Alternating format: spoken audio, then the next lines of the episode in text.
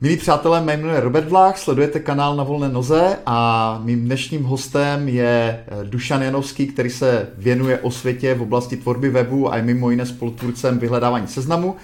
A s Dušanem jsme dlouholetí kamarádi, nicméně dneska se budeme bavit eh, na téma, které je odborné a týká se psaní a tvorby webu své pomocí. Dušane, vítej, díky, že jsi přijal mé pozvání k tomuhle rozhovoru. Ahoj Robo, jsem moc rád, že jsi s ním vybral. Velmi rád. Eh, eh, já možná Dušana trošku představím pro ty, kteří se s jeho prací dosud nesetkali. Eh, Dušan se v podstatě v oblasti tvorby webu pohybuje od 90. let, podobně jako já. A je tvůrcem velmi přínosného a úspěšného projektu, který se jmenuje jakpsátweb.cz.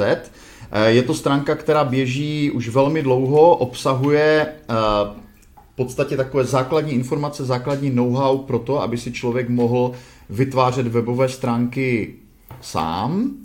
A, a já bych se tě možná, Dušan, hnedka na začátek zeptal, uh, proč by to měl dělat? Co je, co je vlastně na tady tomhletom přístupu zajímavé, přínosné? Protože většina freelancerů se na to dívá možná tak, že tuhle tu práci je lepší svěřit opravdu někomu, kdo se tomu věnuje profesně, Nicméně ty si spoustu projektů vytváříš takhle své pomocí. Kromě jak psát web eh, bych zmínil třeba práce rovnou.cz nebo bulharsko.net nebo kanárské ostrovy.com. Jsou to weby, které, eh, které vznikají vlastně u tebe doma na, na vlastním počítači, eh, pravděpodobně bez nějakého velkého přínosu dalších jako profesionálů. Takže proč vlastně vůbec se touhletou oblastí zabývat?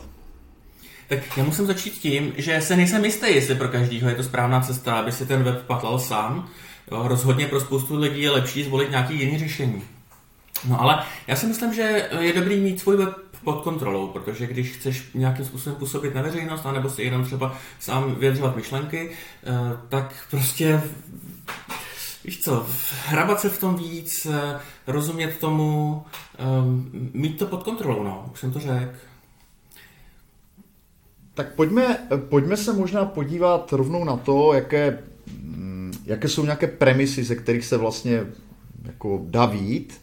A jedna z nich, která mi napadá, nebo to, co mi přijde na tomhle přístupu velmi sympatické, je, že v době, kdy my jsme, a, my jsme v podstatě vstupovali na internet v těch 90. letech, tak ta základní technologie nebo ten základní princip toho World Wide Webu, to znamená jednoduché obsahové stránky propojené nějakými prolinky, tak byla v podstatě revoluční věc, která nám umožnila publikovat obsah, ke kterému mohl přistupovat kdokoliv jako z celého světa.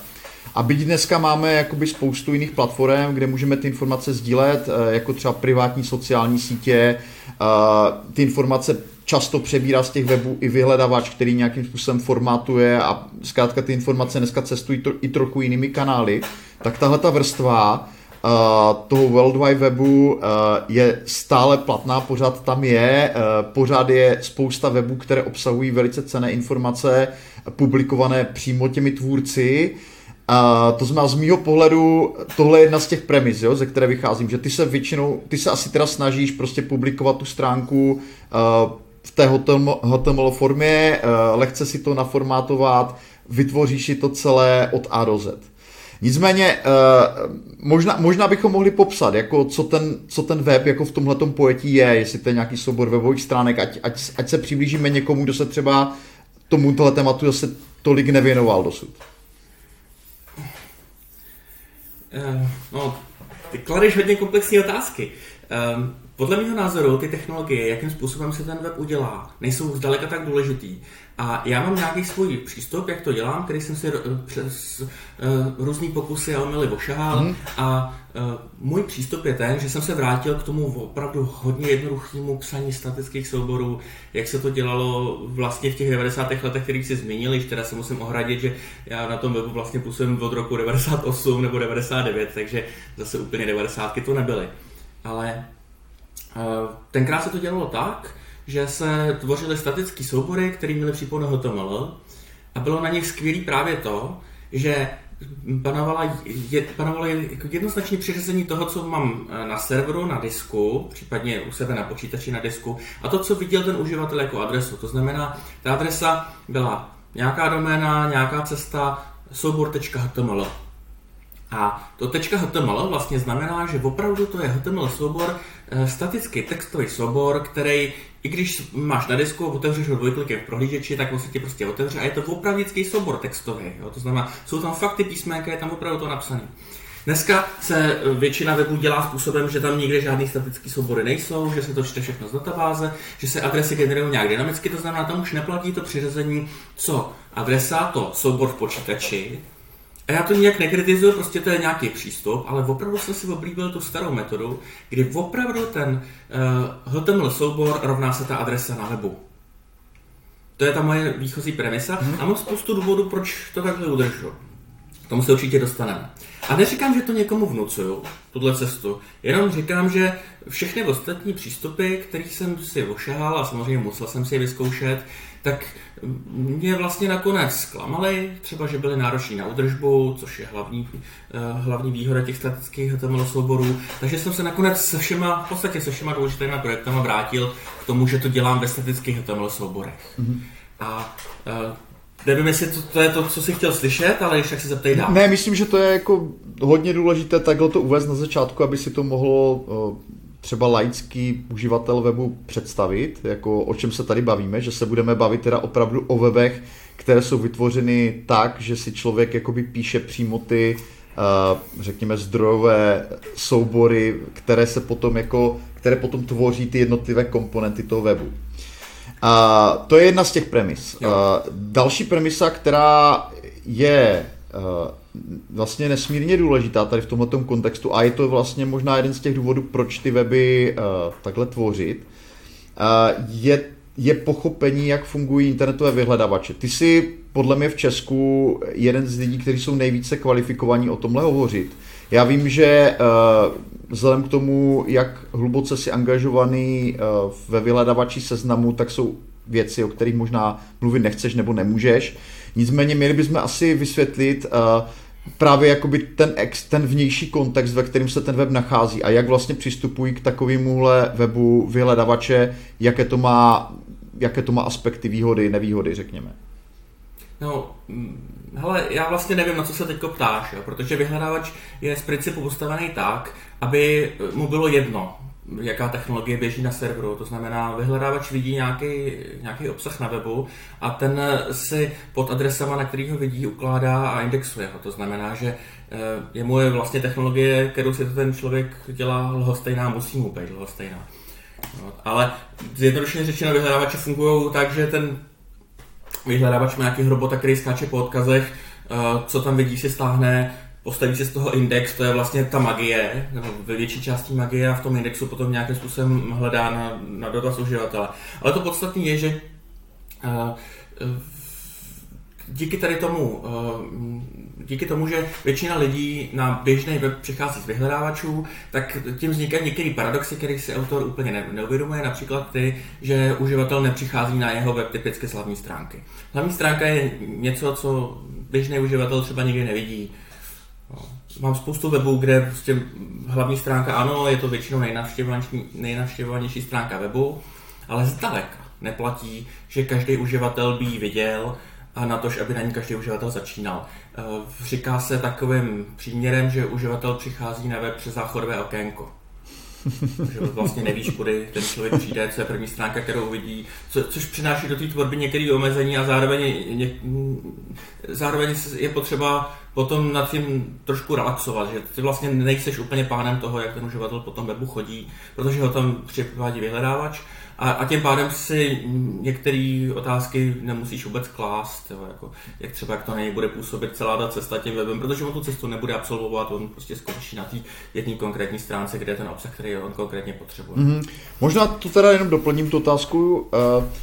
Uh, je něco na tady téhle tvorbě uh, možná přímého psaní prostě toho webu v HTML, eh, nějaká výhoda mm, z hlediska právě toho indexování nebo z hlediska těch vyhledávačů. Ty jsi sice říkal, že uh, to jakoby pro ten vyhledávač... Já ti teď rozumím, jo. teď ti rozumím.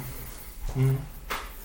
No ale uh, zase se vracím k té první odpovědi, máš to víc pod kontrolou. Uh, ten web uh, se můžeš dělat různými způsoby. Já to třeba dělám statickými souborama a opakuju, že se nejsem jistý, jestli bych to měl úplně všem doporučit, ale i když to uděláš třeba nějakým jiným způsobem, třeba použiješ WordPress nebo nějaký jiný hotový řešení, nebo si ten web necháš udělat, tak eh, když použiješ to hotové řešení, tak ten web nemáš pod kontrolou. To znamená, že pokud ten návrhář toho systému do kterého jenom vkládáš texty a obrázky. Pokud ten návrhář nemyslel na to, aby to bylo dobře nalezitelně prohledavatelným vyhledávačema, tak, tak máš prostě problém.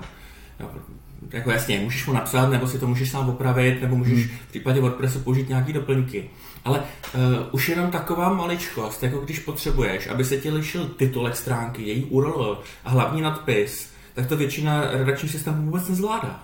A přitom to je pro vyhledávač celkem dobrá věc, mít podlišený titulek, hlavní nadpis a adresu. Mm. Čistě proto, abys tam dodal třeba nějakou obsahovou pestrost. Mm, děkuji. a to je jenom jeden příklad. Uh, pojďme ještě uh, trošku více rozebrat ty technické premisy, možná i zmínit ty technologie, které jsou vlastně k tady téhle tvorbě potřebné, protože řekněme, pokud se někdo, někdo z nás poslouchá nebo si poslechne celý ten rozhovor a rozhodne se, že by se do toho chtěl trošku více ponořit, tak jako které technologie zvládnou. Co mi je napadá, uh, tak je samozřejmě nějaká doména, nějaký web hosting, ta, ta stránka musí někde být, uh, možná znalost nějaké architektury webu, to je to, co ty už si trošku naznačil. Uh, bude se používat nějaký editor, technologie jako je HTML5, CSS3 možná, Jasně. nebo nějaký, z, nějaká no. základní znalost uh, jazyka, jako je PHP, řekněme i v nějaké čisté podobě, JavaScript, možná znalosti použitelnosti. Co jsou z hlediska tvého ty základní věci technické, na které by se měl takový tvůrce zaměřit? Co, co tam jako jsou předpoklady?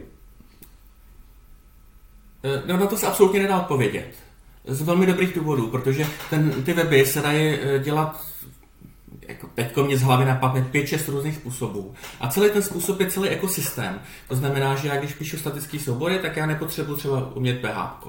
Ale někdo jiný, kdo třeba na tom webu chce mít nějaký věci konkrétní, které já mít nechci, třeba databázy, tak ten už se to PHP vlastně naučit musí. A někdo jiný, eh, koho PHP nebaví nebo serverové technologie, a tak si to třeba celý píše JavaScriptu, to znamená těch možností tam příliš mnoho, řekl bych. Jo. Hmm. To znamená, že pro uh, lajka je dost obtížný si zorientovat v tom, který technologii potřebuje a který nepotřebuje.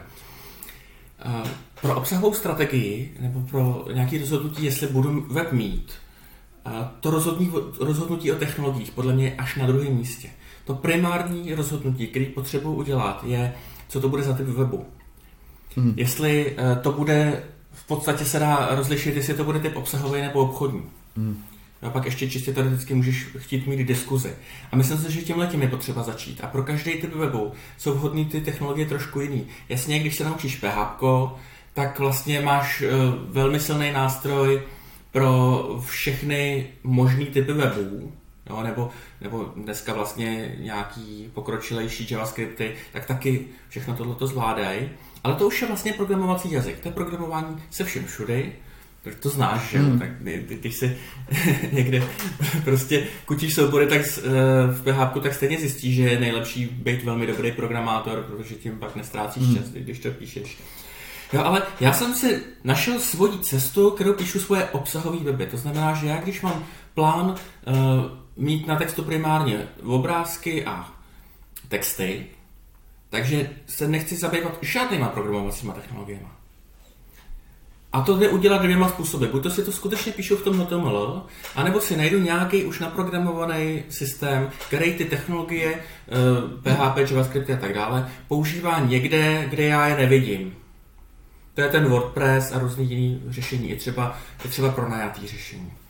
Eh, tak a teďko zpátky eh, k tomu, jak já to dělám. No, tak já jsem to udělal tak, že skutečně všechny stránky píšu jako HTML soubory, pomáhám si tam eh, v nějakýma svýma skriptama napsanýma eh, v interpretech různých, to asi není důležitý. Pomáhám si tam softwarem, který se jmenuje Frontpage 2003, z čehož je slyšet, že to je 17 let starý program, mm. který má novější verzi Web Expression, na neštěstí natolik starou, že už taky mm, není vyvíjená. Takže já z tohohle pohledu používám eh, software, který je zastaralý, ale mě velmi vyhovuje a pokud eh, třeba dělám web kamarádům, tak na, eh, tak na to rád ten web expression, který oni můžou používat, používám taky. A tam skutečně je potřeba umět jenom HTML a CSS. A z toho důvodu, nebo také z toho důvodu, já se technologiemi HTML a CSS věnuju primárně na, na tom svém webu, jak psát web. Mm-hmm. A to ne proto, že bych doporučoval všem psát ty stránky statický, ale proto, že to HTML a CSS je bez ohledu na to, jakou použijeme technologii, ta výstupní vrstva, kterou eh, vidí prohlížeč uživatele. To znamená, ať je to napsaný v PHP, nakonec ten výstup stejně musí být v HTML a CSS. To znamená, to jde do toho počítače toho čtenáře. A mně přišlo vlastně dobrý se zabývat těmihle technologiemi, protože přestože zně jednoduše, tak úplně triviální nejsou a rád to popularizuju. Mm-hmm. Já myslím, že to je vyčerpávající odpověď. Já jsem to i tak myslel, že mám samozřejmě na mysli ty weby obsahu, o kterých jsi mluvil, jo? ne nějaké pokročilejší aplikace. Mm. Uh, OK, já myslím, že jako úvod je to naprosto dostačující. Pojďme se teda věnovat už uh, prakticky uh, tomu, jak vypadá ten tvůj odladěný postup. Uh, začal bych možná procesem přípravy, uh, to znamená, jak přistupovat k té tvorbě webového projektu od úplného začátku. Uh, to znamená, jak tvoříš ty koncept, výběr domény, jak posuzuješ smysluplnost, jestli se do toho projektu pustit. Jo? To znamená, že co jsou ty, co jsou ty ty činnosti, které jsou ještě před tou samotnou tvorbou. No právě, to je před tou samotnou tvorbou a je to úplně nezávislý zase na té technologii, jestli to dělám tím způsobem, který to dělám já, anebo který to můžou dělat ty, ty jiní lidi. A já si myslím, že hlavní strategické rozhodnutí spočívá v rozhodnutí, pro koho to píšu. A tím nemyslím, jestli to píšu pro maminky na mateřský, nebo jestli to píšu pro vojáky základní civilní služby, nebo něco takového. Ale to rozhodnutí je, jestli to píšu pro veřejnost, nebo jestli to píšu pro sebe. Úplně je to základní. Já naprosto většinu svých webů píšu pro sebe. A je to něco, co doporučuji všem lidem okolo, protože to je způsob, jak u toho vydržet, jak z toho mít radost a jak to vlastně i udělat dobře. Ve chvíli, kdy weby píšu pro nějaký cizí lidi, který ani neznám, tak um, já vlastně nevím, co oni chtějí. Ve chvíli, kdy píšu pro sebe nebo pro své kamarády, tak eh, je vlastně, je vlastně jedno, co tam napíšu, protože to důležité rozhodnutí, co budu psát, je na mě. Je pravda, že takový web, který píšu pro sebe, pravděpodobně nebude úplně úspěšný u té veřejnosti. No, protože to pro tu veřejnost nepíšu. Já to píšu pro sebe. Nebo to píšu pro svoje kamarády, abych jim třeba ukázal fotky z dovolený. No, takže to je hlavní strategické rozhodnutí. Já samozřejmě mám spoustu rad uh, i pro ty lidi, kteří se uh, rozhodnou psát web pro veřejnost. Mm-hmm. A co si budeme povídat? To lidi hlavně zajímá, že jo? Už proto, aby to zapojili do svého podnikání nebo volnočasových aktivit. Ale mně se opravdu vyplatilo ty začátky dělat pro sebe. Prostě řeknu si, hele, udělám si hezký webík. A to je jedno, že tam nebudou chodit lidi. Prostě jen tak si pro radost něco napíšu. Já si myslím, že to je ve spoustě lidí, hluboko v každém z nás. Jo. Že sice možná ne každý uh, rád píše a ne každý se narodil jako jirásek, ale uh, ve skutečnosti mezi lidmi vidím, že oni mají touhu se vyjadřovat a zkusit si to napřed pro sebe. Nebo si to zkusit tak, že se vyjadřují primárně pro sebe, ale můžou mi tam chodit lidi. Považuji za dobrou. A teď je na tobě, jestli jestli se chceme věnovat jako v tom dalším povídání těm webům pro sebe, anebo těm webům pro lidi. A ještě eh, jednu věc zdůrazním, proč je dobrý psát weby pro sebe. A totiž, že když něco píšu pro sebe, tak to může být i docela těžký téma.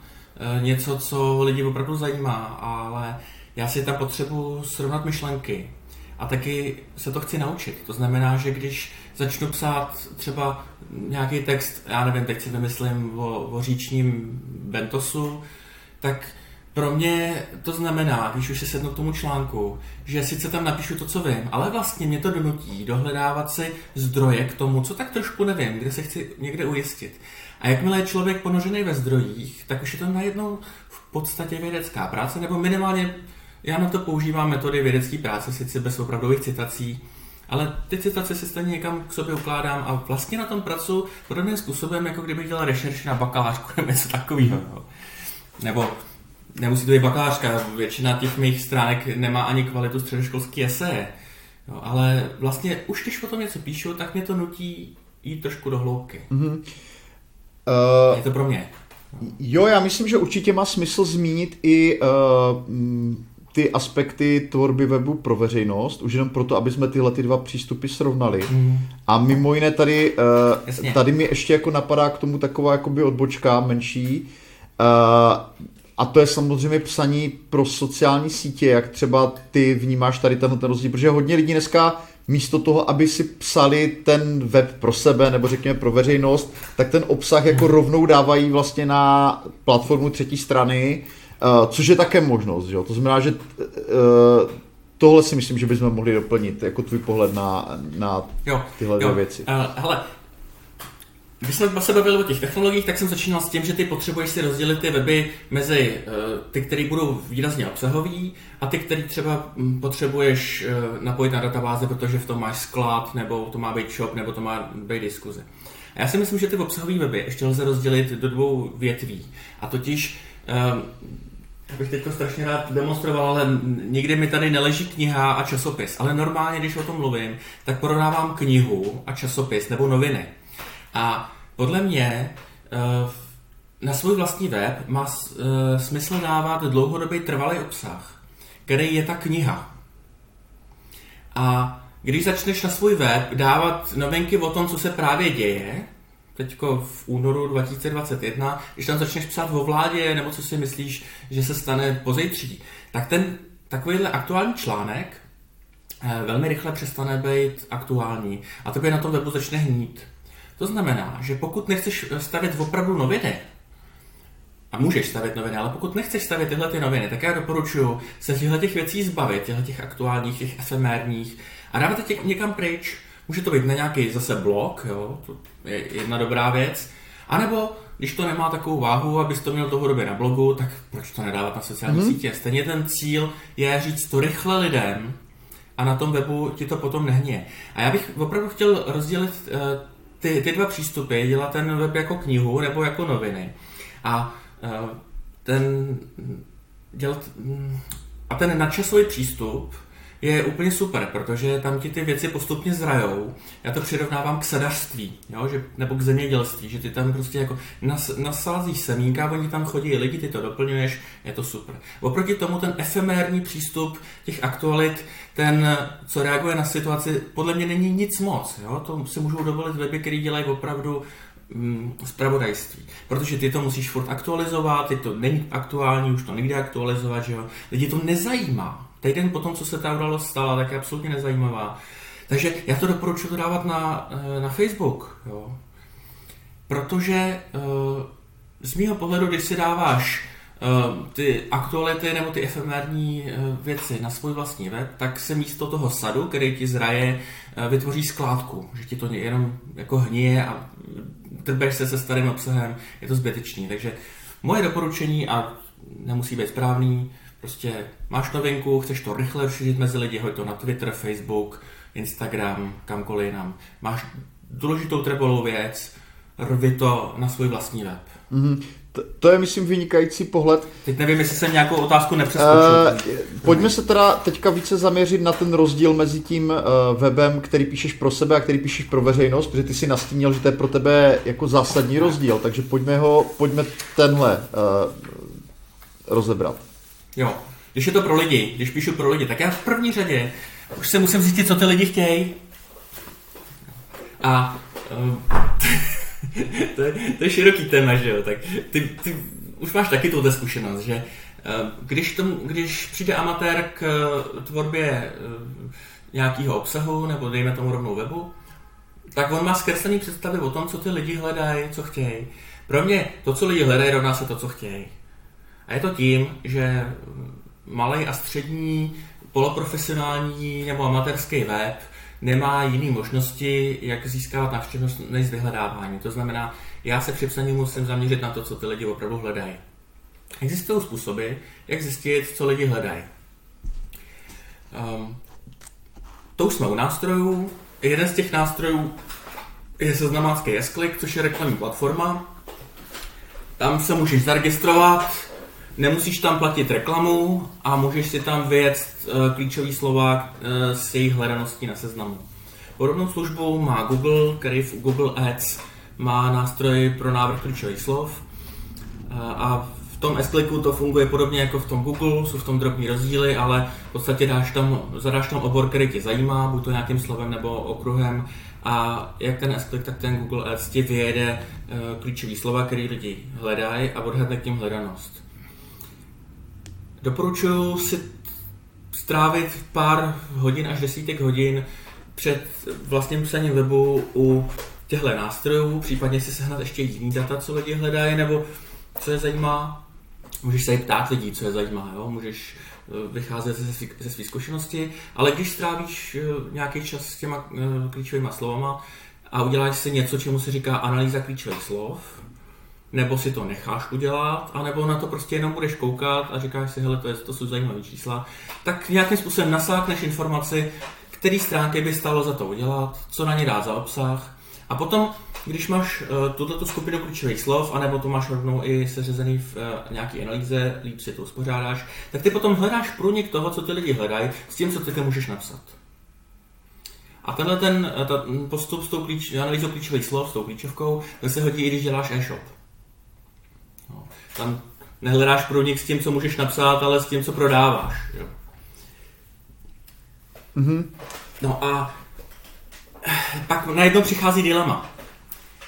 Ty tam vidíš velmi, velmi hledaný pojmy nebo velmi hledaný slova, který ale jsou už obsazený uh, jinýma článkama, jinýma firmama. A kromě toho tam vidíš uh, méně hledaný, který líp sedí na to, čemu rozumíš, kde není taková konkurenčnost. A ty se musíš rozhodnout, jestli půjdeš do těch silnějších slov, nebo do těch slabších, ale zajímavějších, který ještě třeba na tom internetu nejsou popsaný a kde máš šanci mít unikátní obsah. No a tyhle, tohle dilema nejde univerzálně řešit, ale to už možná trošku hluboko.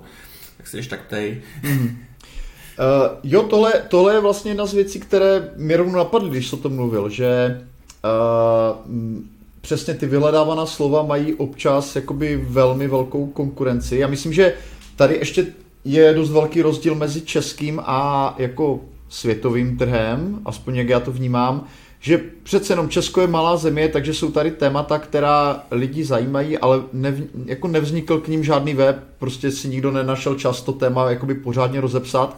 Myslím si, že na tom anglickém webu to až tak neplatí, že tam opravdu ke každému tématu které člověk rešeržuje, tak eh, ty zdroje už existují, jo? že tady se ta strategie možná, možná trošku jako liší z mého pohledu, že mi přijde, že zkrátka v Česku pořád jsou ještě ta jakoby bílá místa, eh, kde eh, k tomu tématu danému nebo pod tématu ten, ten obsahový web nevznikl a kde, kde můžeš vlastně pokryt i ta vyhledávaná klíčová slova, ke kterým prostě není relevantní obsah. Nebo zajímá mě, jestli tebe, jakož, jestli ty si téhož názoru jakožto tvůrce vyhledávače nebo spolutvůrce, uh, jestli to tak je, není? Eh, máš samozřejmě pravdu. Mezinárodní web je mnohem hustší, co se informací týče. Sám víš, že když hledáš některé detaily, tak musíš uh, už je hledat často v jiných jazycích, typicky v angličtině. Mm. No, takže, takže ano, ve chvíli, kdy člověk dělá web pro mezinárodní scénu, a to ty teď pravděpodobně děláš, jestli se napletu, tak to je mnohem jiný hukot. Mm. To... ale, ale ještě jsem chtěl říct, že je pryč doba takového toho modrého oceánu, co tomu říká kdy cokoliv si napsal, tak měl automatický úspěch, že jo, to byly ty z kraje, z kraje století, člověk napsal stránku o volkostřelbě, když o ní nic nevěděl, myslím sebe. A, hned tam chodili lidi, kteří se zajímali o lukostřelbu, protože pro, o tom prostě vůbec nic nebylo a, a moje stránka, kde bylo napsané, že, že si prostě eh, vyřezávám z jasenu luk, tak, tak tam měla nějakou návštěvnost, která byla zajímavá, ale bylo to k ničemu. Tak tato doba je pryč, uh, což je vlastně trošku dobře, ale lidi, kteří se naučili psát weby tenkrát, včetně mě, tak jsou trošku zmlsaný. Jsou zmlsaný tím, že vlastně cokoliv napsali, mělo úspěch, ale dneska už to tak snadný není. Mm-hmm. No. Uh, tady bych možná ještě řekl, nebo v čem já vidím ten rozdíl mezi, mezi Českem a, a tím mezinárodním prostředím, uh, že uh, v zahraničí je dost lidí, kteří se vlastně psání toho webu věnují profesně naplno a jako třeba blogeři dají, já nevím, vydávají třeba jeden článek denně, jo? nebo prostě mají mnohem větší tu jako tu mnohem vyšší tu periodicitu a zkrátka je vidět, že zatím je jako obrovské množství práce, což uh, zase tady v českém prostředí bych řekl, že je spíš výjimka, jo? Není, není to úplně běžný, že by lidi chrlili obsah uh, profesně tímhletím tempem, jo? že tam vnímám i, i tenhle ten rozdíl. No to vlastně taky patří do té strategie, že říct si, uh, jestli budu takovýhle ďábel a budu prostě to tam chrlit každý den, anebo jestli mi stačí, že tam prostě napíšu 20 stránek na začátek a pak tam doplním jednu za rok. Jo. Mm-hmm. No, když, když to jako trošku tady uh, schrnu, tady tenhle ten, uh, tu fázi té přípravy, tak mi přijde, že uh, uh, ta tvoje analýza, tak jak si ji popsali trošku jako já, když se jako investor rozhoduju, uh, kde je na trhu nějaká příležitost, jo? že vlastně uh, vnímám to tak, že ty se snažíš jakoby najít uh, průnik mezi tím, co zajímá tebe, o čem jsi schopen jako psát a kde je příležitost napsat web, který by mohl být úspěšný. A tím se teďka bavíme o tom webu, který píšeš pro veřejnost, protože u toho, který píšeš pro, hmm, pro sebe, jasně. tak je ti to pravděpodobně, pravděpodobně jedno. Že? A, takže tohle, tohle mi dává smysl. Uh, jako nějaká tady tahle ta analýza. Jestli ještě, jestli ještě můžu k té analýze klíčových slov, jo.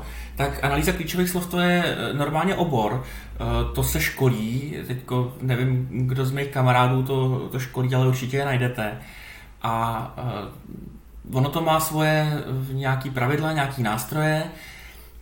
A já mám v tom, v té analýze klíčových slov rád tu fázi, kdy ty jednotlivý hledaný dotazy přeřazují těm svým budoucím stránkám. Mm. Takže od toho investorského plánu se to liší právě tím, že už naprosto konkrétně se rozhodují, mm. který slova přijdou na kterou novou stránku nebo starou. Čímž mi mimochodem mm, pro každou stránku takhle vznikne krásná osnova. Mm. Že eh, by, ne, že na ní přidělím třeba 10 slov, nebo 10 hledaných dotazů, nebo 20, nebo 40. A já potom rovnou vím, o čem mám psát. Já, mm, takový ten blok, který lidi prožívají ve chvíli, kdy sedí nad prázdným papírem, to možná znáš z dětství, že prostě teď něco napiš, ale je hrozný.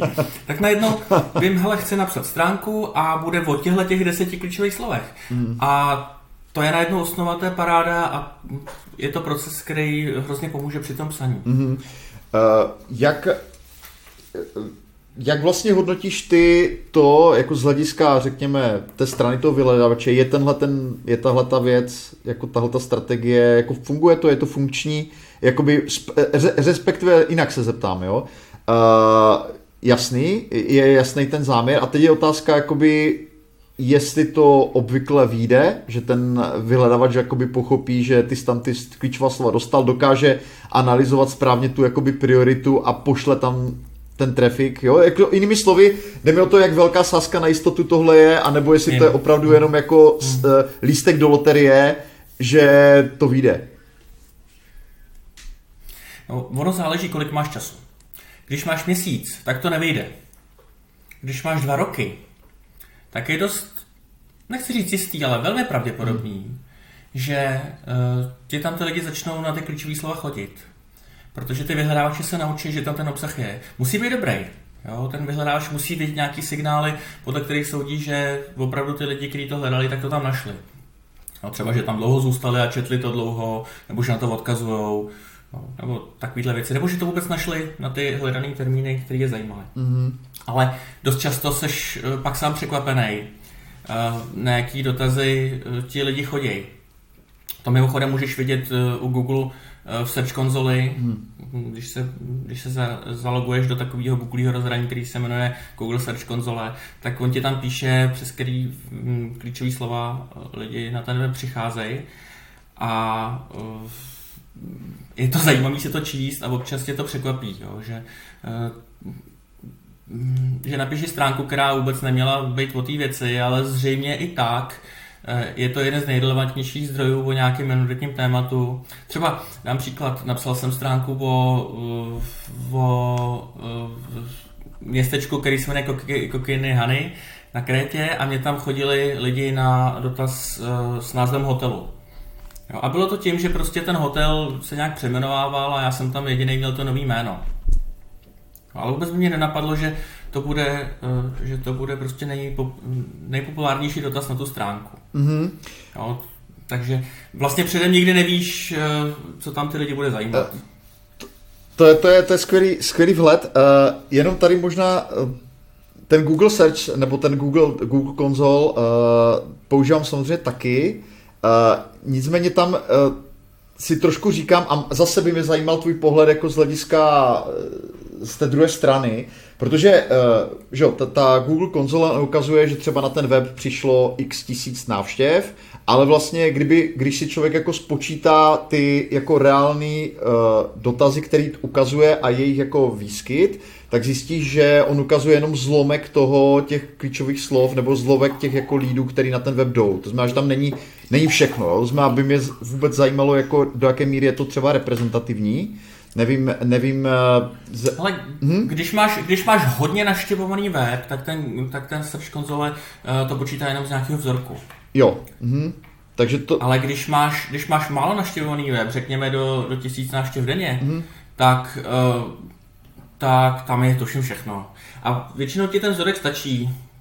Ta Search konzole není dělaná na to, aby si získal přesnou představu návštěvnosti na úplný Eh, na úplný detaily, ale je, je určená k tomu, aby si získal hrubou představu o tom, jak, jak si v tom hledání ano, stojíš. Ano. A hlavně ten Google to udělal proto, aby si aby si usnadnil práci, že jo, aby se ho na to lidi furt neptali a aby se tam i rychle dali komunikovat chyby, které lidi na, tě, na těch webech mají.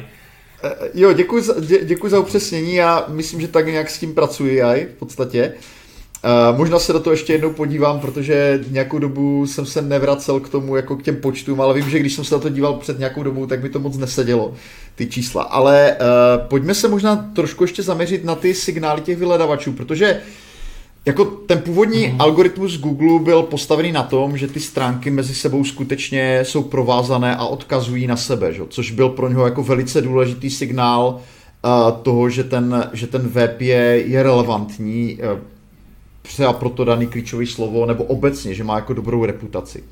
A v nějakém takovém to mezidobí prostě těch nultých desátých let, tak samozřejmě vznikla spousta SEO strategií, které se snažily tady tohleto uh, jako využít tenhle ten mechanismus, takže všechny ty link buildingové uh, strategie jsou postavené, nebo byly postavené na tom, že se snažil ten, uh, ten specialista získat co nejvíc těch zpětných odkazů, možná z kvalitních webů, To, znamená, to, to je jedna věc, jestli se vlastně vůbec snažíš jakoby uh, prolinkovávat, nebo jestli to je pro tebe jakýmkoliv způsobem relevantní. A ta druhá otázka, která s tím souvisí, je, je ta, že uh, jako toho odkazování mám pocit, že neříkám, že ubývá, ale tím, jak se spousta té aktivity přesouvá na ty sociální sítě, kde to pro ten vyhledavač možná není až tak snadno indexovatelné, nebo některé kladou nějaké překážky, tak jestli zkrátka tenhle ten princip pořád je jakoby platný, je klíčový, je nejdůležitější. A pokud ne, tak co jsou teda ty další signály, podle, které, podle kterých dneska ty vyhledavače posuzují tu kvalitu toho webu? Doufám, že to není moc složitá ta otázka. Uh, no, hele, Robo, eh, složitá není, ale je to zrovna ta věc, o který fakt nechci mluvit. Jo. Protože já ti o tom vyhledávání třeba, jak je na seznamu, tak ti řeknu první, poslední, kromě jedné věci, kromě toho, jaký jsou tam přesně signály. A přesně kvůli tomu, aby lidi se na ně neupnuli aby si neřekli, jo jasně, ono to hodnotí prostě podle toho, že je tam modrý písmo, tak budou teď všude dávat modrý písmo. S těma odkazama je to něco, co se skutečně stalo, že jo? Google, Google zjistil, že prostě na, na dobrý weby se hodně odkazuje, tím pádem um, tím pádem začal hodnotit podle počtu nebo kvality zpětných odkazů a lidi toho začali zneužívat, protože to vyhlásil ven, že jo. A vede to k naprosto šíleným situacím, kdy existují celý link buildingové agentury a uh, lidi si myslí, že je důležitý nějakým způsobem uh, hlavně schánět odkazy. Podle mě to zdaleka, zdaleka nemá tu sílu, kterou, uh, která je k tomu přikládána. Mm. Uh, kamarádi mi říkají, že se mýlím, že pro extrémně konkurenční sektory nebo extrémně konkurenční dotazy ty odkazy pořád jsou strašně důležitý typicky pro Google, eh, částečně pro seznam. Což já jim můžu věřit, já prostě náhodou nemám žádný extrémně konkurenční web, i když pár jich taky dělám, který se dobře umistují na komerční slova. ale hele, mnohem důležitější, než schánět odkazy eh, od jiných webů, je z mý zkušenosti si udělat velmi dobrý interní prolinkování těch stránek, co máš ty na tom svém vlastním webu. Tam na ty máš plnou kontrolu a ten vyhledávač na ty interní odkazy samozřejmě taky kouká. Samozřejmě, že je rozumný hodnotit jiným způsobem než ty odkazy mezi webama. Ale ty interní odkazy jsou snad nejpodceňovanější věc, co se v SEO uh, odehrává. Mm-hmm. Dobrá, děkuji za, děkuji za aspoň, že... aspoň za tohle upřesnění.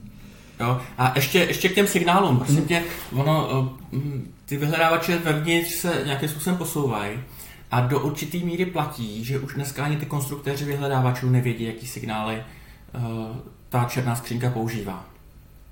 No. Prostě umělá inteligence, nebo dobře, to je příliš znešený slovo, ale strojové učení a neuronové sítě hluboký už jsou tak eh, špatně interpretovatelný, že eh, ten programátor sice má pocit, nebo že ví, co do toho jde, ale to, co se tam děje vevnitř, to dost často hádáme nebo nevíme. Mm-hmm. Ně- někdy to víme, ale někdy prostě si říkáme, hm, asi. Mm-hmm.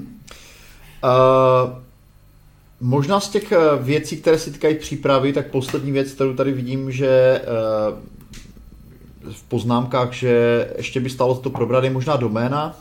Uh, možná můžeme i navázat jako na ty signály, uh, jestli to je jedna z věcí, na které se ten vyhledávač dívá, jak důležitá je třeba pro tebe volba té domény, nebo jestli to je okrajová věc, uh, než se dostaneme teda vlastně k samotnému procesu té tvorby. Hmm. No, hele, doména je důležitá někdy a někdy důležitá není. Um, myslím si, že uh, význam domény je přeceňovaný a že důležitější je volba technologie a uh, obsahové strategie. Jo, ale takový ty běžný uh, návody na tvorbu domény, ty se spíš uh, už týkají brandingu. Mm-hmm.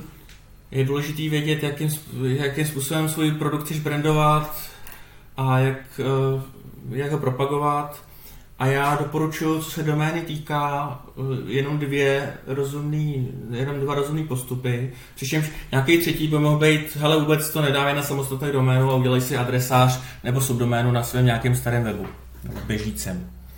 Mm-hmm. No, prostě, já si myslím, že teď už budu nový produkt, eh, projekt, projekty svoje dávat do adresáře nějakého stávajícího webu, abych si to usnadnil a neměl na každou blbost doménu. Mm. To za A. Ale ty dvě možnosti jsou, uh, buď to si zvol naprosto unikátní uh, divný slovo, který uh, máš smysl proslavit, ty domény jsou volný, takže do toho nic moc nezainvestuješ a v podstatě je to o vytvoření brandu jména firmy třeba HKR, mm-hmm. nevím, blábol nějaký. Protože na ten se můžeš udělat ochrannou známku a máš jistotu, že ty lidi, kteří se, ten, eh, který se tu známku naučí nebo tu tvoji značku, tak ji vždycky najdou, že nebudeš mít na, na svoji vlastní uh, značku konkurenci. Mm. Druhá dobrá metoda je koupit, dneska už se nedá registrovat, ale koupit od někoho velmi dobrou doménu s obecným slovem. Mm. CZ nebo com pravděpodobně ne jiný koncovky, možná org, e- možná EU, net, z mého pohledu. možná EU. No, no, jasně. Případně národní, národní koncovku v eh, tvý cílový země. Že? Mm-hmm.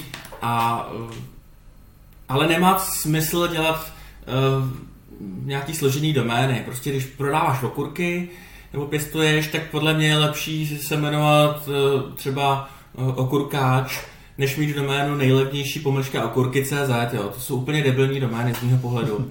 Sice to dřív na, na vyhledávači fungovalo a dneska možná by se tak ještě trošku chytil, ale uh, ten brand je mizivej, protože na nejlevnější okurky potom může cílit kdokoliv a ten klient si tvůj dobrý produkt nezapamatuje a nebude ho hledat.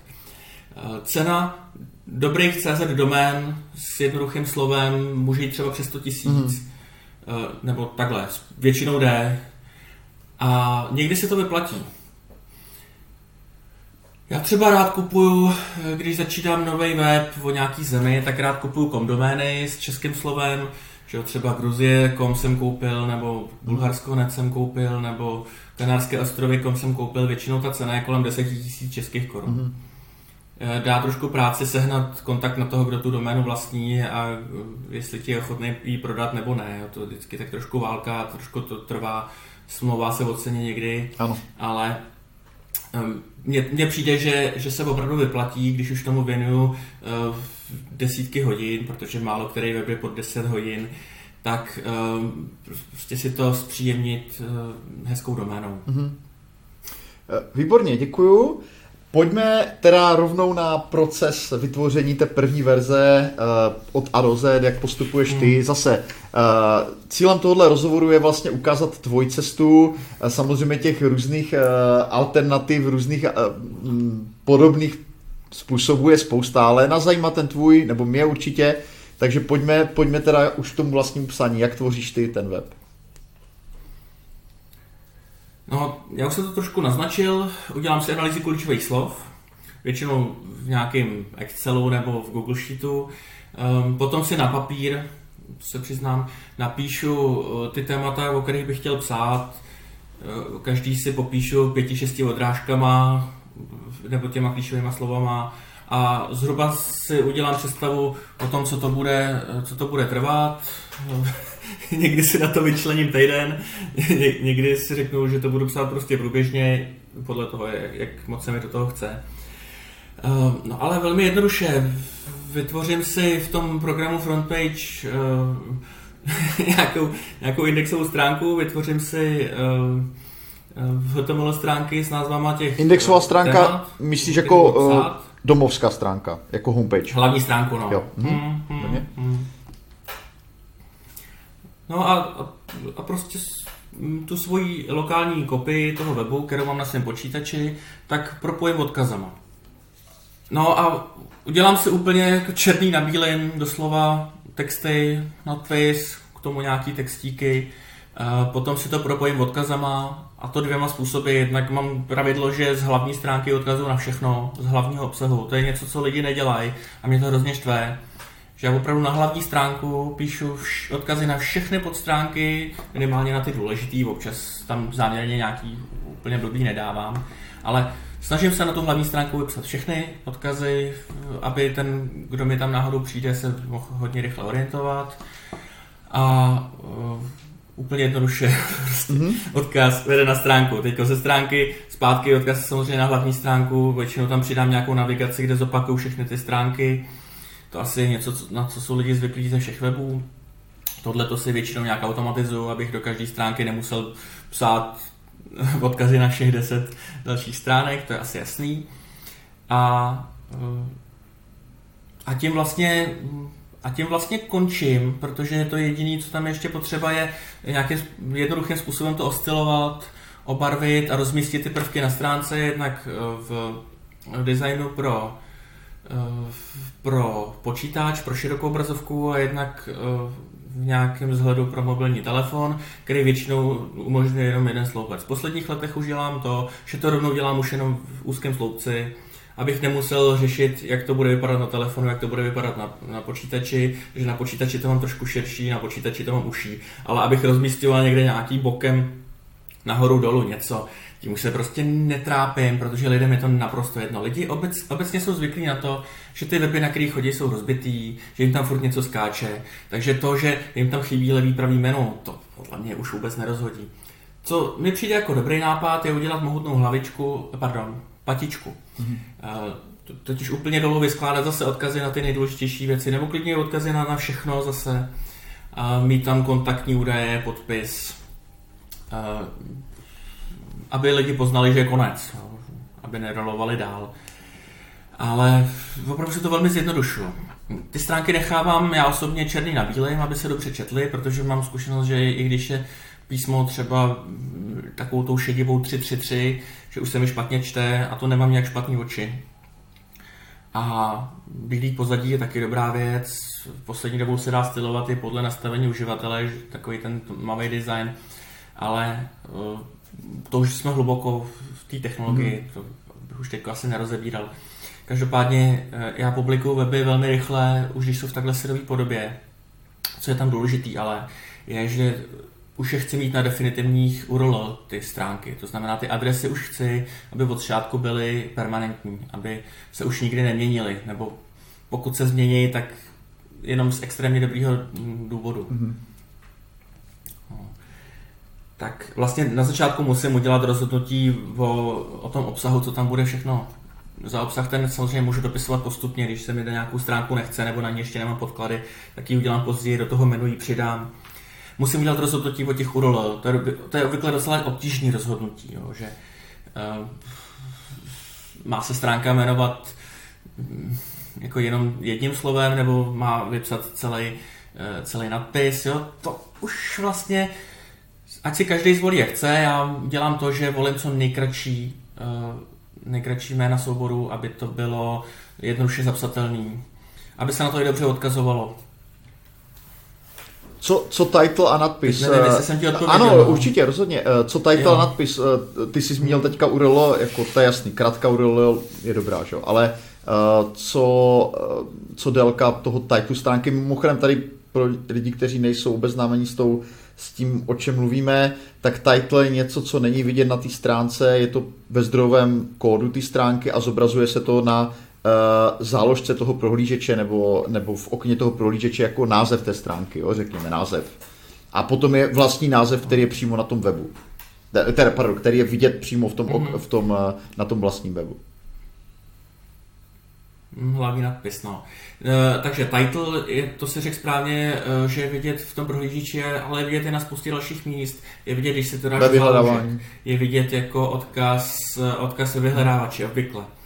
E, velmi mnoho softwaru s tím pracuje, že když třeba někam tu stránku přetáhneš, že zase ten, eh, ten nadpis, teda ten title se použije jako název té položky, kterou si někam přetahoval a tak dále.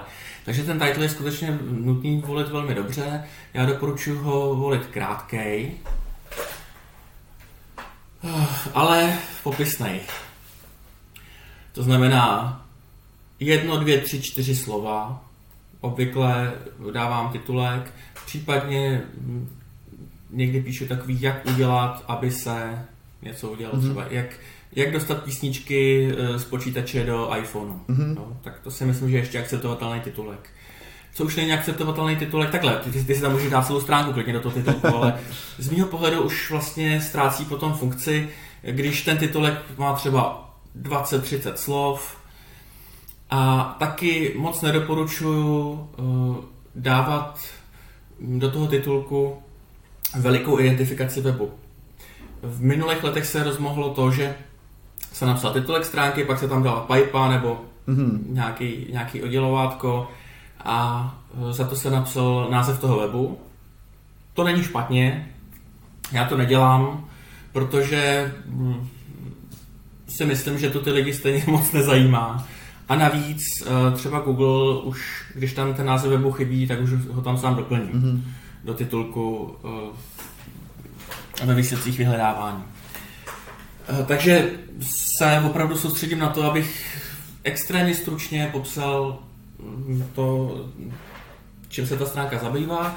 A proč je ten title důležitý, je taky to, že v minulosti a vlastně dodnes je to možná úplně nejsignál, nejsilnější signál pro vyhledávače. To znamená, když máš nějaký slova v titulku, tak je dost pravděpodobný, že ti lidi nenajdou. Obrovskou chybu samozřejmě je ten titulek eh, nenapsat, nebo tam nechat, eh, nechat něco jako nová stránka jedna, což je to, co tam ty, co tam ty software vyplňují, nebo nějaký untitled. A myslím si, že trošku chybou je i to, když ten titulek úplně přesně doslova lícuje s tím hlavním nadpisem stránky. Si myslím, že jako autor máš vlastně příležitost titulek a nadpis stránky oddělit a dát ho mírně jiný, což použije jak čtenářům, který vlastně uvidí v oboje uh, po sobě, tak těm vyhledávačům, tak úplně všem. Uh, Upřesnit to téma. Tady možná se nabízí přímo otázka, tak to, tohle je skvělá odpověď, děkuji. Uh, druhá otázka, která s tím souvisí, je, uh, při vlastní analýze té stránky takzvaných on-page faktorů, jak moc důležité jsou nadpisy, ten H1 je ten, ten hlavní nadpis, jo? H2 je druhá úroveň, H3 třetí a tak dál. A případně použití uh, tučného písma, kurzívy, jo, jiných uh, vlastně metod toho zvýraznění. Uh, je to něco, co je z hlediska vyhledavače relevantní, nějaký signál, Jo, jakoby spousta lidí to používá tímhle, tím, tímhle, tímhle, tímhle tím účelem. Hmm. Hmm. Hele, rozumím otázce a férová odpověď je nevím. Mm-hmm. Jo, je, to, je, je to přesně jedna z těch věcí, že do Google nevidím úplně přesně a je to jedna z těch věcí, kterou si prostě algoritmy už podle mě řeší hodně mm-hmm. po svém. A je to tím, že to nejde úplně jasně přepsat lidskýma pravidlama, protože ne každý autor uh, pracuje s, s těmi nadpisy stejně. Jasně. Někdo tam tu h třeba vůbec nemá, Jo, někdo ji používá na té stránce osmkrát, což také není špatně. Z mýho pohledu je dobrý nadpisy používat zejména proto, aby ty sám si udělal v té stránce pořádek. Mhm. Děkuju. Jo. A tučný, tučný písmo kurzíva, hele, no, jako z typografického hlediska tučný písmo není žádná krása. Mm.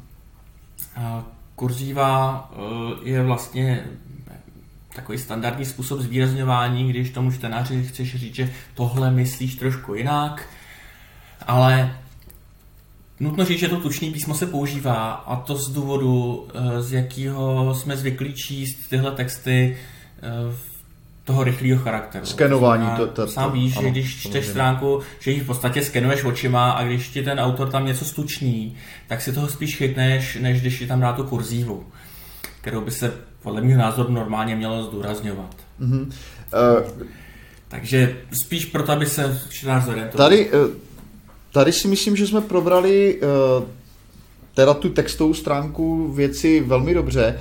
Nabízí se tady několik jako dalších, uh, dalších bodů. Uh,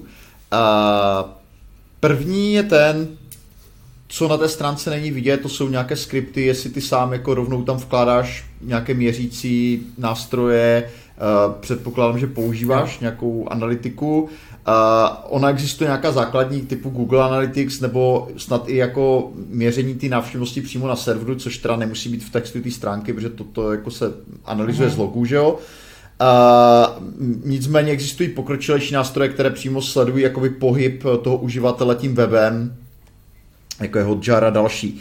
To je, to je jedna věc, jestli tam vkládáš zkrátka nějaký tady tyhle ty neviditelné elementy a potom uh, elementy typu obrázky. Já vím, že ty, eh, ty, ty tvoje weby jsou jakoby vlastně velmi specifické. No pojďme to rozdělit, nech, nech, si ty, nech si ty obrázky ilustrace. A, um, takže tohle mě zajímá, jak, jak, jakou roli to hraje ve tvém pojetí webu.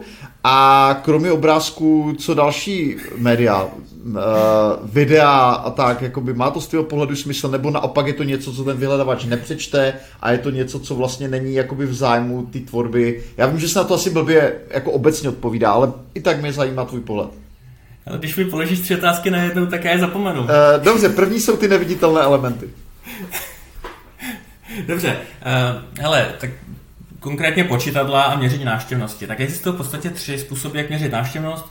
Řek si je. Eh, jednak je to z logu na serveru, dost lidem by to mohlo stačit. Existují takový jednoduchý software jako Avstats, eh, který ti může nainstalovat eh, tvůj provozovatel hostingu. No, základní představu si z toho uděláš. Druhý způsob je použít nějakého počítadla, který není tak, tak všemocný jako je Google Analytics a třetí způsob je Google Analytics nebo ještě pokročilejší nástroje. Do té druhé kategorie bych zařadil třeba český top list, který je podle mě velmi dobrý. Eh, který vkládá do, do kódu stránky jednoduchou tečku nebo jednoduchý počítadlo a dává ti základní statistiky, ze kterých je vidět, eh, co ty lidi dělají, kam chodí. Já používám Toplist a používám občas Analytics. Analytics je, dá se říct, už celkem pokročilý analytický nástroj od Google. Jestli lze Analytics něco vytknout, tak to, že se vkládá přes Google Tag Manager, to znamená, že eh, už potom Google o tom návštěvníkovi toho ví trošku víc, než by si chtěl. Že ho mm, tak jako trošku víc šmíruje. No. Mm-hmm. A um, z toho top listu jsou vidět základní statistiky, z těch analytics jsou vidět opravdu i detailní statistiky neomezeně dozadu, to znamená, můžeš si třeba vyjet nějaký klíčový slovo, ono to už poslední, poslední době úplně moc nejde, ale uh, můžeš si vyjet nějakou konkrétní stránku a dívat se, uh, jak na ní plynula návštěvnost, můžeš si analyzovat hlavně konverze, to znamená proměnu čtenáře zákazníka, je to, řekl bych, nutnost pro e-shopy, aby zjistili, jakým způsobem jim fungují ty stránky, jak moc lidí tam nakupuje, nenakupuje. Pro mě jako pro autora textových webů eh, je to spíš věc orientační, žádný zásadní konverze tam nemám, maximálně pro kliky na nějaké reklamy nebo afil odkazy a eh, to zase tak často nesleduju. Eh, jednou za rok to vyhodnotím a vyházím věci, co nefungují. No. Jasně. To, to asi jo, ale jinak Jinak vlastně doporučuji lidem se k té návštěvnosti moc neupínat. On taky málo který ten skript to měří úplně správně, jsou lidi, kteří se schválně maskují, e, různě to blokovaný i e, třeba blokátor mají reklamy vedle počítadla, takže Není to přesné. Chce to mít základní představu, kam lidi, kam lidi chodějí, ale jako úplně se na to upínat asi nemá cenu. No. Díky. Co byly ty další otázky? Druhá se týkala vlastně obrázku, které ty sám vytváříš. To znamená tvůj pohled na tuhle věc. No.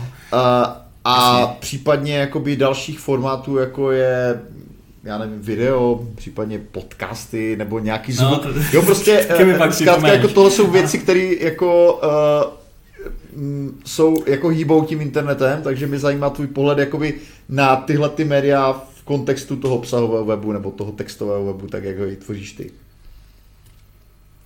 Ale obrázek řekne víc než tisíc slov. Že? V začátcích internetu platilo, že se i tak dlouho stahuje.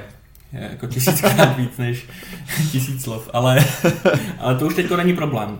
Takže, takže teď u těch obrázků je vlastně uh, problém jejich cena pořízení a zapracování do toho webu, protože uh, teď nemyslím cenu, jako že bys za to platil, když samozřejmě si obrázky i můžeš koupit, ale cena časová, jako věnuješ ty jejich přípravě, případně úpravě. Třeba mám cestovatelský weby a tam mám vyzkoušeno, že uh, zpracování fotek z té cesty mě zabere stejný čas jako potom popis mm. té samotné cesty. Ale je to tím, že ty obrázky pečlivě vybírám, který tam dám a nedám a potom každý z nich ručně přejmenovávám, aby šel dobře najít v obrázcích. Takže je to taková trošku moje uchylka. Na druhou stranu to přejmenování mi potom pomůže ve snadném jejich rozhození do, do jednotlivých stránek. Takže jasně, obrázky jsou podle mě strašně důležitý a mm, ty cestovací weby na nich stavím. Někdy je potřeba dělat, dělat diagramy a mapky a různé mm, ilustrace, komiksy. No a to je opravdu něco, co bych řekl, ty lidi na těch webech hodně baví. Nebo mám zkušenost, že jsou na to ohlasy, nebo i často se pod tím obrázkem při tom rychlém skenování webu zarazej a čtou dál, že uh, začátek přeskočili, ale potom se zarazili pod obrázkem a najednou to dočetli. Mm-hmm.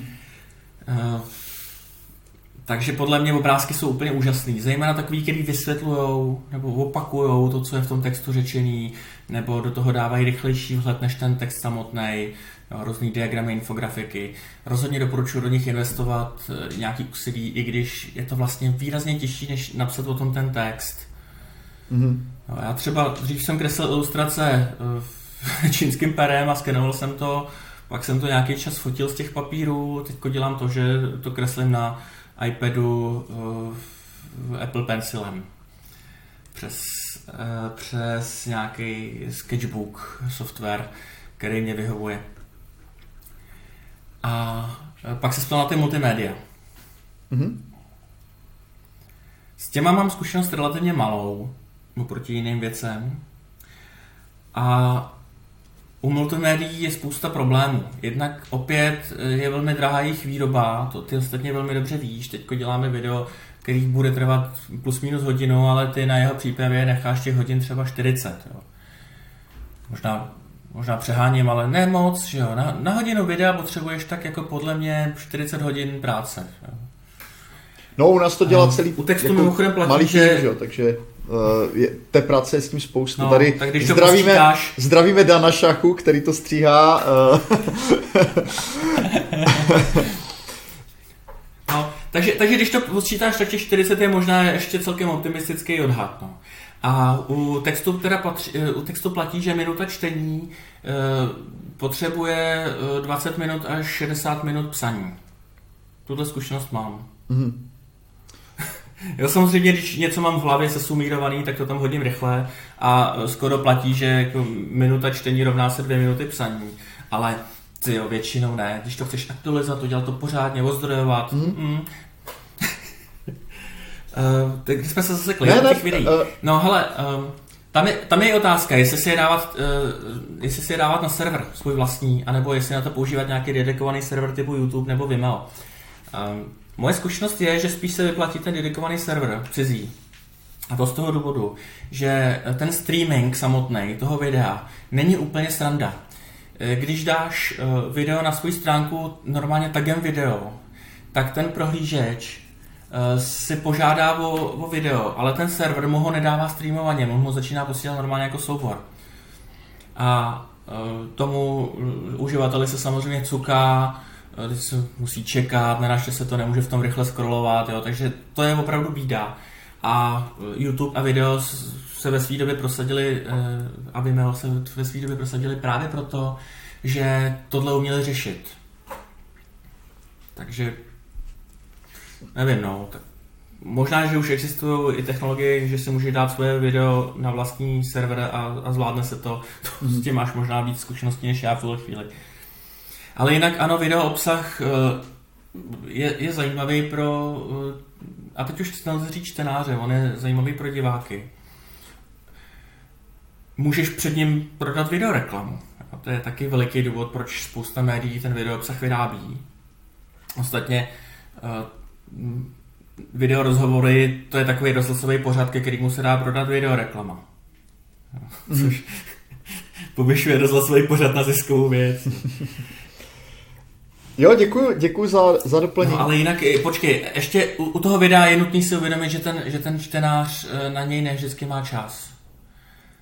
A ne vždycky se na něj podívá celý a někdy nemá příležitost se na něj podívat, protože třeba je ve škole a dívá se na to pod lavicí, nebo čte si pod lavicí a potom jako nebude se hmm. dívat pod lavicí na video, protože by mu musel věnovat stálou pozornost, něco by mu unikalo. Díky za to doplnění. Eh, Pojďme teďka na to samotné spuštění webu. Ty, sá, ty sám si řekl, uh, že se snažíš to um, vydat co nejdřív, uh, třeba v nějakém syrovém stavu, za předpokladu, že tam zůstanou pokud možno platné ty URL adresy. Ty si před časem napsal výborný článek, na který já rád odkazuju uh, o tichém spuštění webu, což je určitá strategie, možná bychom ji mohli tady přiblížit. Uh, to znamená ten vlastní okamžik toho, toho, toho spuštění, jo, řekněme. Uh, pak se ještě dostaneme k těm dalším fázím, ale, ale tohle je vlastně docela důležitý, důležitý bod, jak to probíhá, jestli pak následně hnedka ten web jako nějak propaguješ nebo ho necháváš prostě žít svým životem, uh, aby byl dohledatelný vyhledavači, ale jako ne, neděláš tam nějakou propagaci, jak, jak tomu přistupuješ ty?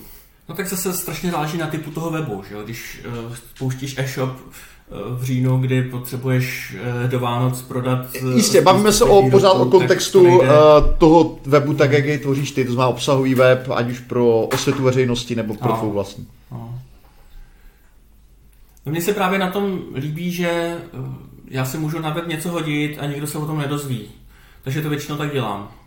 Já prostě web udělám v nějaký základní formě, čistě, aby se dal číst a prostě to na ten web vrhnu tak, jak to stojí a leží, když to není hotový. A já se totiž řídím pravidlem, že informace je to, co je snížení nejistoty. To znamená, že ve chvíli, kdy já mám uh, něco, co může čtenáři snížit nejistotu, jak něco dělat, nebo tak, tak už se vyplatí to na ten web hodit. Mm-hmm. To znamená, i kdyby to byl syrový text bez nadpisů, tak proč ne, že jo? Prostě to tam dej. Pak mám takovou, takový pravidlo, že informace se musí uh, uh, publikovat než zastará, což se teda netýká toho spuštění. Takže se vrátím k tomu spuštění, na který se ptal.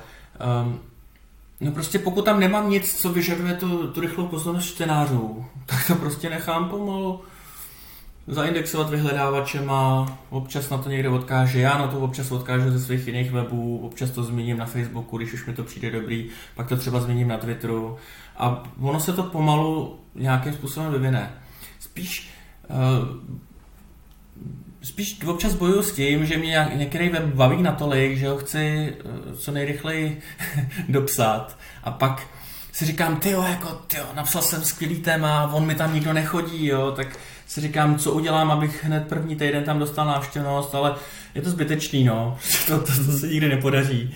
Prostě, tak tenhle typ obsahového webu, který, eh, který není ten efemérní eh, s aktuálníma tématama, tak prostě opravdu musí pomalu vyzrávat, jako když ti roste ten sád. Takže já, já rozhodně spouštím potichu ty věci. Jasně, že když prostě děláme v seznamu zpravodajství, tak to se musí spouštět s velkou slávou, protože když to nespustí s velkou slávou, tak ti tam lidi nepřijdou. Mm-hmm. Takže od první chvíle píšeš do zdi, ale, uh, ale lidi, kteří dělají weby, neměli mít představu, že o ten jejich web je nějaký extrémní zájem. Si myslím, že je dobrý pravidlo si taky uvědomit, že, že můj web nikoho nezajímá. Jo, to si myslím, že je fér říct. Lidi obvykle nevědí, na jakém jsou webu, že napíšeš něco, co tě zajímá, proklikneš na nějakou stránku a chvilku si čteš a pak jdeš pryč, jo, jestli si to čet tady nebo tam, to vlastně nevíš, jediný co víš, jestli tam na tebe skákaly reklamy a nějaký hlášky, který si musel odklikávat, jo. Ale teprve, když na ten web přijdeš po třetí, po čtvrtý, tak si třeba řekneš, aha, tohle je vlastně možná dobrý zdroj a začneš ho sledovat. Mm-hmm. Ale takových situací je dost málo. Já bych, fanoušků si moc nevypr, Já bych to možná tady se ještě vrátil k jedné myšlence, kterou uh, ty si mi jednou říkal, uh, mě velmi zaujala, a jestli se za ní stále ještě, uh, za ní stále stojíš, že spousta webů, které mají jako info, veřejnost informovat, tak začíná na úrovni jako odbornosti, která jakoby spíš blíž, blíž tomu pisateli, mm. než tomu příjemci. Jo? To znamená, že byť jsou to třeba weby, které jsou jako osvětové, tak už jakoby pracují poměrně jako se složitým jazykem, předpokládají, že ten uživatel o tom něco ví. Takže tohle mi taky přišlo jako velice přínosné, tady tenhle ten tvůj pohled, že psát eh, pro tu úplně, nebo začít minimálně ten web jako pro tu úplně nejzákladnější úroveň, jako vysvětlit ty základní pojmy, eh, když se teda bavíme o těch informacích, tohle s tím trochu souvisí, bych řekl. Jo, eh, Děkuji, že mi to připomínáš. Tohle to je něco, co si fakt myslím, že přestože internet je plný informací, tak tohle je ještě furt prázdné místo. Já do Strat web píšu ve chvíli, kdy ty věci ještě nerozumím. bavil jsem se o tom teďko uh, před pár dny s Davidem Grudlem a ten, ten mi říkal, no jo, já to taky tak dělám s přednáškama, já přednáším o nějaký věci, když se jí teprve učím. Což mi od něj přijde teda veliká drzost. tak znáš Davida, že Ale, ale um, já si fakt myslím, že dnešní eh, weby jsou psaný příliš odborně a že málo myslí na toho začátečníka, který se s tím oborem teprve seznamuje. A když se mi povede napsat to tím jazykem a tak jednoduše, aby tomu rozuměl ten začátečník, tak mám mnohem větší publikum, než má ten, kdo píše uh, do hloubky o konkrétně nějakém úzkém tématu, který se zač- zase přečte jenom odborník podobného stylu. Ale ono je to hrozně těžký psát to pro ty začátečníky. A právě proto doporučuji s tím uh, psaním začít relativně brzo, dokud tomu rozumím tak jako na tři čtvrtě. Uh, že si ještě pamatuju, čemu jsem nerozuměl, když jsem začínal. Mm-hmm. Protože tohle to jsou vlastně nejčastější otázky a nejčastější nejistoty těch, co začínali, že oni budou mít pravděpodobně uh, podobnou, podobný problém. Jo, že jo? Uh, máš spoustu věcí, které třeba nejdou udělat. Jo? běžná, běžná otázka je, jak do iPhoneu dát uh, flash kartu, aby měl víc paměti. A těch otázek jsou plný diskuze. A ta odpověď je, nejde to. Jo? Takže prostě ty můžeš udělat stránku, tohle nejde. A budeš mít, budeš mít, budeš mít spoustu uh, návštěvníků a, a čtenářů a zároveň tam můžeš napsat proč, jo? že Apple chce vydělat na tom, aby prodával telefony s dražší pamětí. No. Ale uh, ale prostě všímat si těch věcí, které třeba nejdou, nebo jsou obvyklým blokem pro začátečníky je podle mě velmi správně. Mm-hmm. Děkuju. Uh, pojďme teda k těm následujícím fázím, uh, aspoň stručně, to je nějaké dlouhodobé vylepšování toho webu, to znamená nějaké doplňování opravy, údržba, kterou to podle tebe vyžaduje. Uh, ty si teda naznačil to, že tam nedá dáváš ty novinky, to znamená tím se samozřejmě výrazně jako redukuje ta potřeba do toho zasahovat neustále, že jo. Uh, nicméně uh, u těch webů, které jsou navštěvované, tak ti píšou třeba ti čtenáři, to znamená získáváš nějakou zpětnou vazbu, čili mě zajímá tady tohle, jak, jak pak dlouhodobě ten web udržuješ, jak moc se o něho staráš nebo nestaráš a jak pracuješ vlastně s tou zpětnou vazbou, kterou dostáváš ze strany veřejnosti. Jo, to je zase hodně otázek na jedno, ale když to tak jako shrnu, tak uh, já jsem se vlastně už postupem času naučil, že už když tu stránku píšu, tak už přemýšlím nad tím, jaký budu aktualizovat. A, takže si to tím dost usnadňuju, tu aktualizaci. Já si tam třeba do poznámek uh, píšu nějaký uh, řetězce, který třeba jednou za rok hledám a kontroluju ty stránky, mm. jestli to tam je správně. no. um, potom uh, já jsem asi opravdu v tomhle uh, extrém, ale uh, já si moc nedělám, nelámu hlavu s nějakým verzováním. Dělám to jednoduše tak, že to upravím u sebe na disku a ve chvíli, kdy je to v pořádku, tak to je v týpkem hodím prostě na server a tím pro mě nějaká aktualizace končí. Chápu, že lidi, kteří mají eh, který mají třeba nějaký redakční systém nebo nějaký pronajatý řešení, tak pro ně je to těžší, že musí tam mít oddělenou v tom svém systému, do který koukají na server, že tam musí mít nějaký verze jo, a to naštěstí, já toho jsem toho jsem ušetřený a prostě tady si, eh, tady si jenom to zálohuju k sobě a mám tam nějaký jednoduchý git repozitář, který mi funguje automaticky, ale eh, to je spíš zálohování, to ani není, to ani není prostě za, nějaký eh, veliký řešení. Máme, mám i s kamarádama vypracovaný způsoby, jak si ty věci aktualizujeme navzájem, že i tyhle statické soubory lze upravovat kolektivně takže eh, když založíme nějaký web eh, s těma statickými souborama na Dropboxu nebo jiným cloudovým řešení, tak si do toho prostě eh, navzájem chodíme, přepisujeme si to, máme k sobě nějakou důvěru a potom zase jeden z nás to hodí na server. Mm. No, takže má to i z té prvky kolaborativního přístupu. Um, teď, ty se ptal na tu zpětnou vazbu, mm-hmm. Nebo co tam ještě vždycky vychrlíš pod otázek najednou. Um, no ale um, já jsem postupem času dospěl k závěru, že kdo něco chce, tak mi napíše mail.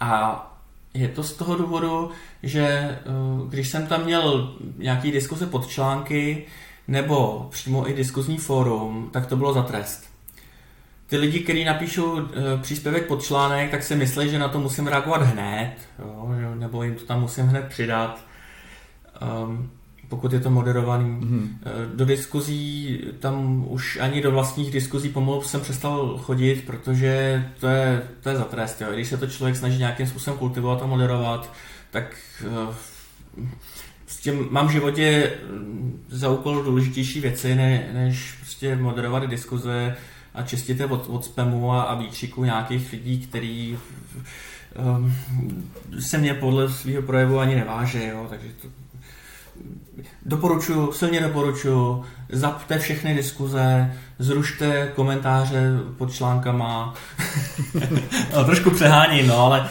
ale, ale opravdu hrozně jsem si usnadnil život ve chvíli, kdy jsem všechno tohle povypínal a vlastně i mi to pomohlo k tomu přechodu zpátky eh, k tomu statickému přístupu, protože já tím pádem nemusím nic řešit. A když mi někdo napíše e-mail, tak, eh, tak chápe, že asi to nevyřeším hned, ale že to bude asi za pár dnů a já si k tomu skutečně jednou za týden sednu a ty maily zodpovím a vyřeším. No, ne, ne všechny weby takhle jdou dělat samozřejmě. Mm-hmm.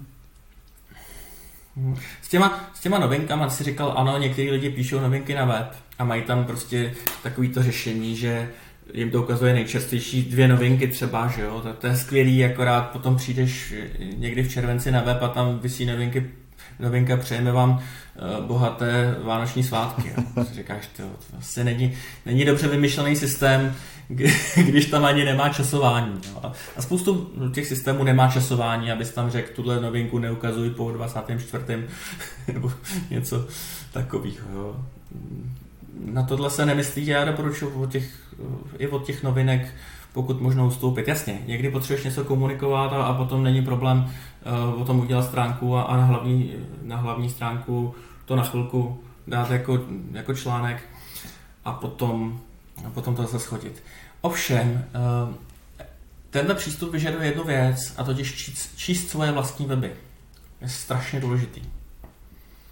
Jo, číst svoje vlastní texty kvůli aktualizaci je vlastně hlavní práce, kterou já dělám na, eh, na svých webech teďko postupem času. Zní to jako, že to už není dobrý, že tím ztrácím toho času moc, že to úplně není to, co bys chtěl, že dokola aktualizovat svých 2000 článků.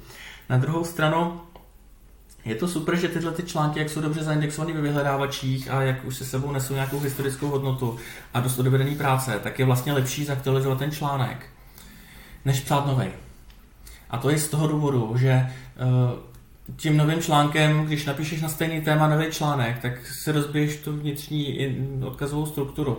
Že občas odkazuješ na ten starý, občas na ten nový. Takže podle mého názoru je lepší aktualizovat starý. Ale pozor, aktualizace toho starého článku do určitý míry vyžaduje stejný úsilí jako napsat nový. Mm-hmm. Jak kde jinou. Nejhorší je, když začnu aktualizovat článek eh, bez toho, aniž bych se ho přečet celý, protože se mi stává, že si řeknu, ty tady mi chybí strašně důležitá informace, tak ji dopíšu jako druhý odstavec, pak dočtu někam dolů a zjistím, že sedmým odstavci tu informaci mám taky, no, že jsem ji psal po druhý zbytečně.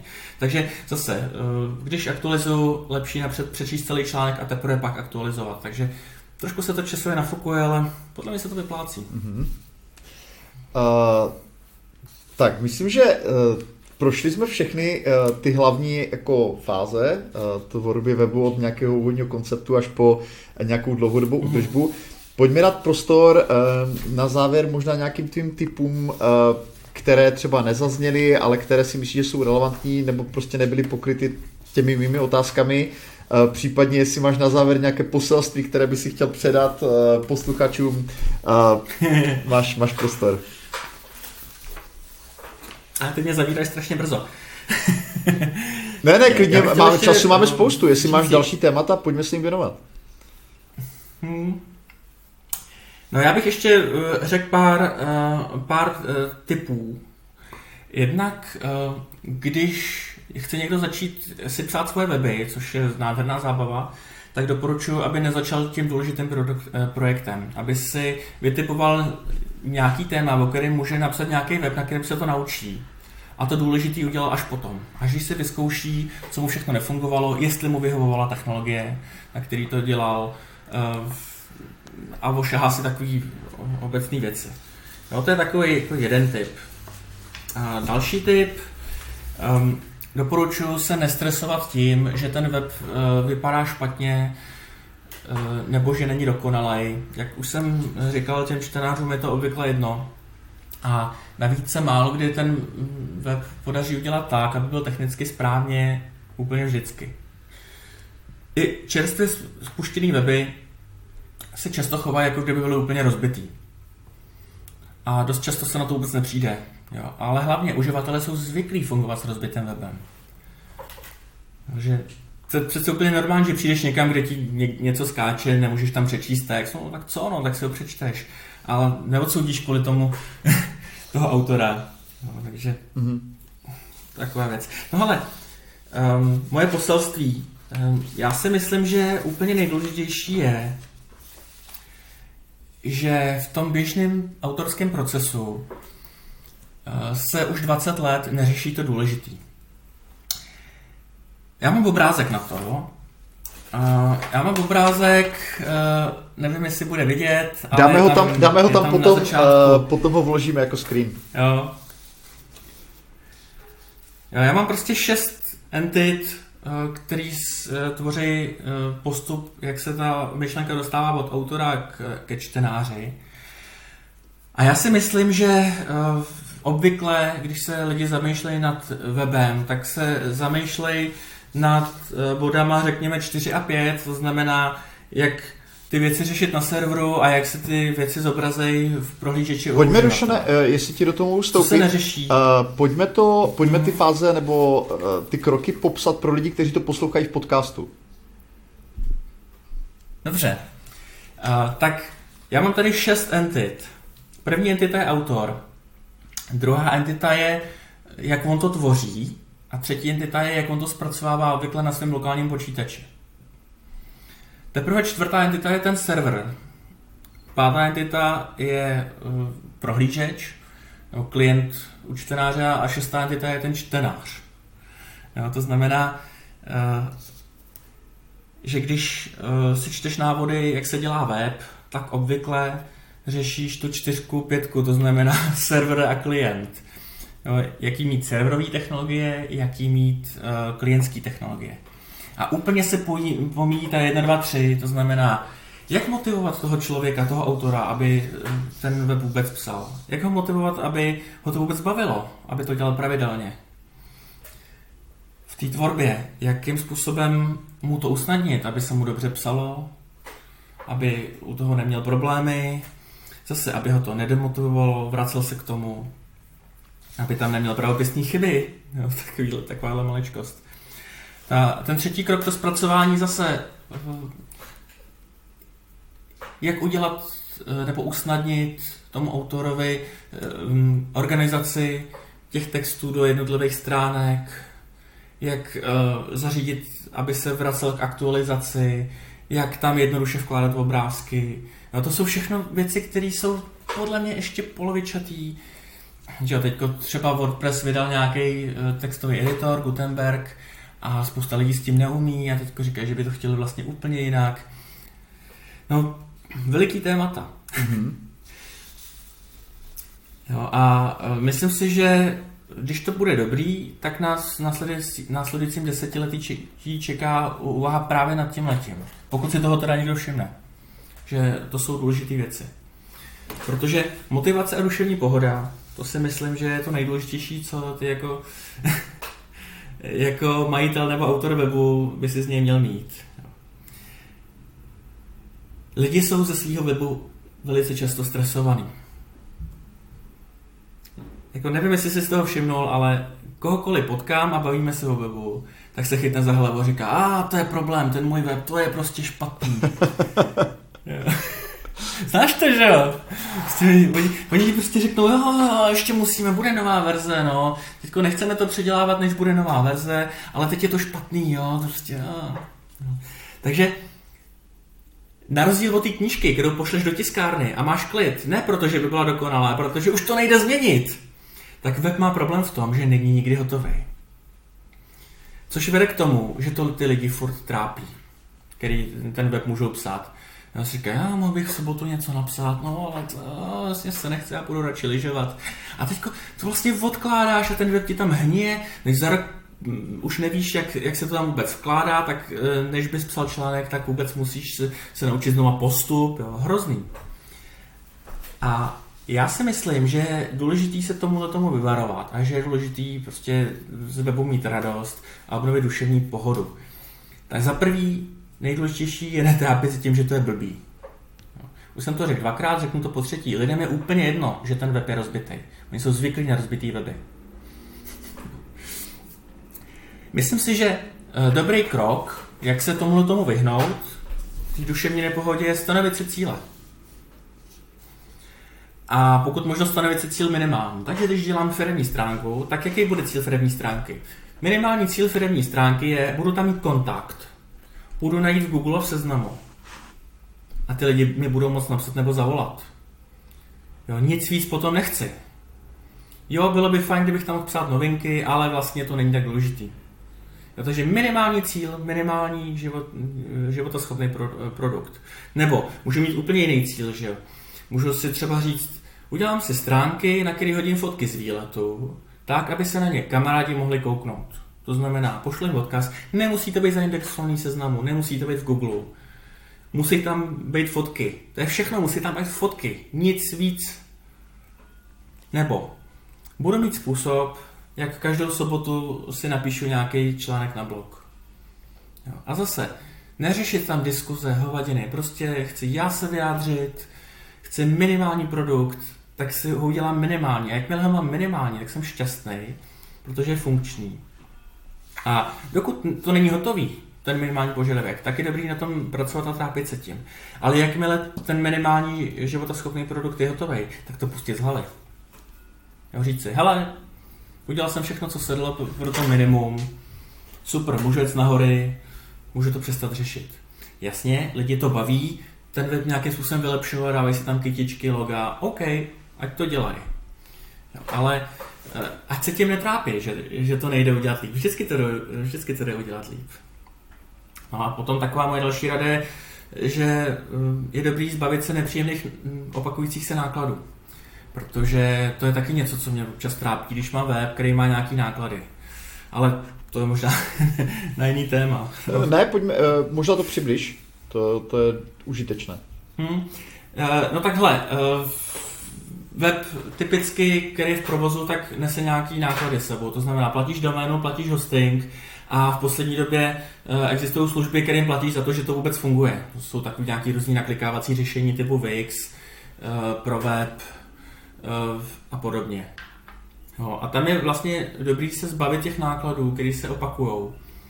Takže doménu je dobrý si přeregistrovat někam, kde je to lacinější, případně je dobrý domény, který drží zrušit, protože zlatá doba spekulatu s doménama je pryč, takže když držíš nějaký domény, tak je hmm. boost.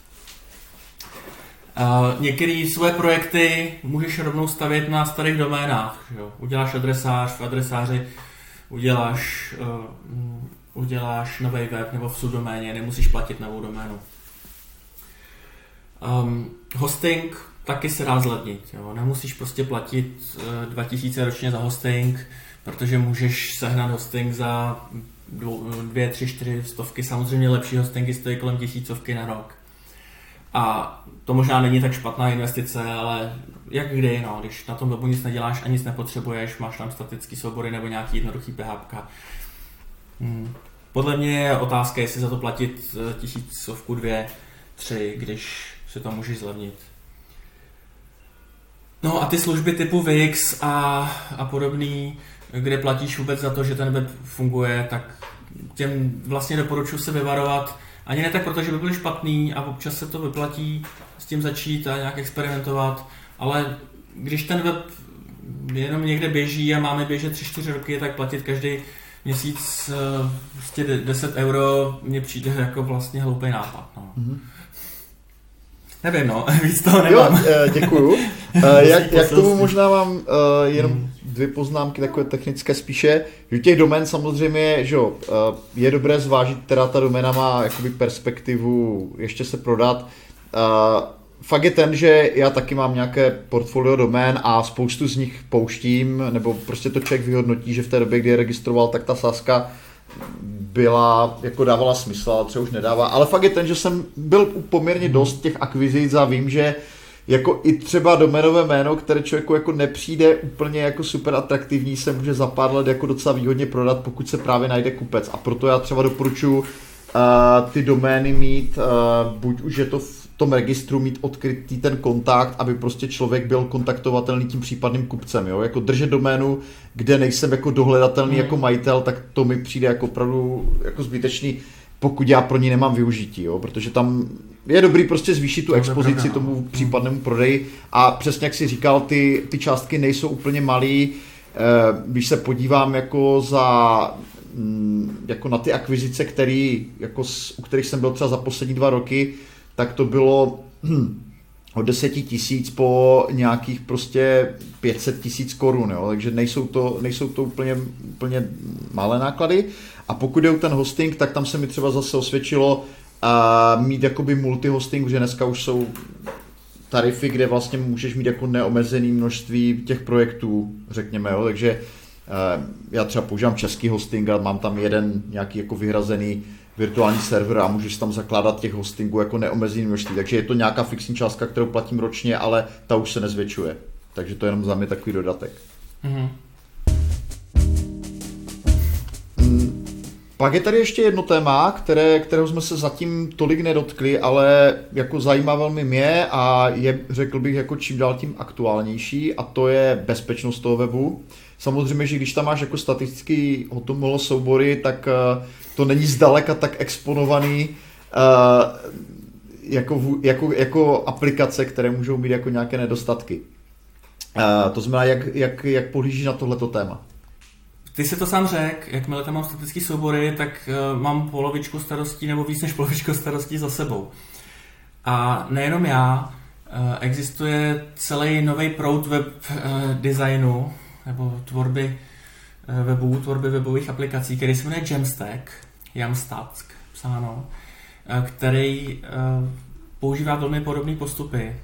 Totiž, že někde na nějakém počítači ty stránky se staví v podstatě vypublikuje jako statický soubory a dává je čtenáři jako statický soubory. Eh, je teda pravda, že jsou výrazně obohacený JavaScriptem a dotahují si data JavaScriptem, takže je to trošku pokročilejší než ten způsob, kterým to dělám já. Ale řekl bych, že to je velmi důležitý trend eh, v moderním tvorbě webu, takže pokud si hledáte nějakou novou zálibu nebo novou technologii, jak, jak dělat weby, tak rozhodně doporučuji eh, prostudovat Jamstack, což není jedna technologie, ale je to celý přístup, eh, který zahrnuje spoustu různých možností, jak to dělat, ale principem, kterým jsem popsal. Pokud Jamstack nepoužíváte nebo nepoužíváte statické soubory, tak Eh, doporučuji věnovat bezpečnosti zásadní pozornost. Existují na to i školení, um, který se v podstatě zabývají tím, jak uh, napsat skripty tak, aby ošetřovali vstupy z formulářů, aby obecně ošetřovali vstupy, aby si dávali pozor na to, co, co jí tam vleze. A nutno teda z mého pohledu říct, že to ty, uh, že to ty aplikace zesložiťuje a prodražuje. Další věc je, že údržba toho serveru Eh, když, eh, když tam mám napsanou nějakou aplikaci v PHP z databází, tak eh, vlastně i přináší nějaký náklady jenom na aktualizaci těch verzí, což v případě PHP znamená za, za posledních 20 let pět úplně velkých verzí, to znamená, když píšeš PHP, tak píšeš na 4 roky dopředu, no, pak, pak to musíš minimálně zkontrolovat. Mm-hmm. Takže to mě nebaví, já to radši píšu těma statickýma souborama a myslím si, že i ten Jamstack je zajímavý v tom, že eh, tam jednou vygeneruješ soubory a potom by ti to mělo dál fungovat eh, bez nějakého zásadního zásahu. Mm-hmm. Uh, možná bych tomu doplnil, že tady uh, samozřejmě ta jako aplikační logika k tomu přidává i jako další vrstvu, kde ten web může selhávat, uh, protože ta databáze může mít výkonnostní problémy a tak dál. Uh, je docela dobrý, možná jako takový praktický tip eh, a myslím si, že taky je hodně opomíná oblast, vlastně měřit si i nezávisle ten, ten dostupnost toho webu, protože je spousta hostingů, které prostě mají jako velké množství výpadků, což samozřejmě vede k tomu, že vy to třeba nezachytíte, že ten web jako nejede, ale on třeba nemusí jet třeba dlouhé hodiny a jako nevíte o tom, takže existují služby, které, já nevím, já používám třeba monitoring serveru CZ, ale jsou jich jako, řekl bych, desítky, jo, je to teda na jednu stranu to, že to vytváří nějaký náklad, jako což eh, je trochu eh, v rozporu s tvým doporučením. Na druhou stranu, pokud ten projekt je pro vás důležitý, eh, dá se to buď jako zahrnout do těch nákladů, anebo, to, což je taky jako zajímavá alternativa, neměřit jako konstantně celou dobu, ale měřit třeba určité období a ověřit si tím kvalitu hostingu, jestli zkrátka ten, ten, ten web jako se chová v čase jako konstantně, znamená rychlá doba odezvy a bez nějakých jako větších výpadků. Já na ty výpadky používám nějaký bezplatný měřič, úplně to stačí. Hmm. Upozorní mě to, když je to půl hodiny spadlý. Jo. Co, to, co, co používáš za službu? Mě, mě třeba dostačuje. Abych musel hledat chviličku. no. Ale ješ, ještě řeknu k údržbě. Jo.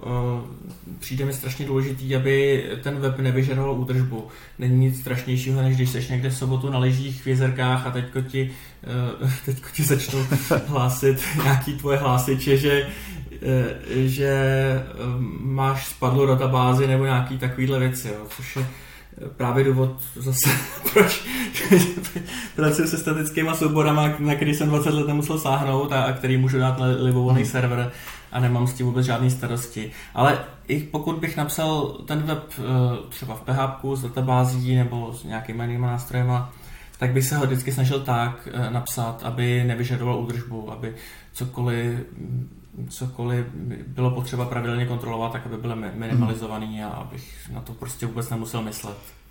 Děkuju. Nejhorší věc, která se mi kdy stala se statickými souborama, je, že mi někdo, eh, že mi někdo eh, odposlechnul heslo na FTP a dal mi ne, na bulharský web malware, když jsem byl v Bulharsku, tak jsem musel z internetový kavárny v Bulharsku uploadovat statický soubory svoje předělaný bez malwareu. Tady, tady možná zase takový typ související je docela dobré, když ten webhosting podporuje připojení přes FTPS nebo Super FTP, uh, což je pro mě třeba docela důležitý faktor toho výběru, protože přece jenom jakoby běžný FTP přenos je, je zachytitelný, jo, takže je to... zachytitelný, akorát, že mně, mně se to stalo, že mi někdo zaviroval počítač, mm-hmm. na mhm. kterém jsem měl uložený heslo v Total Commanderu. Mm-hmm. Takže to, to, to je spíš Ta příčina. Uh, problematický.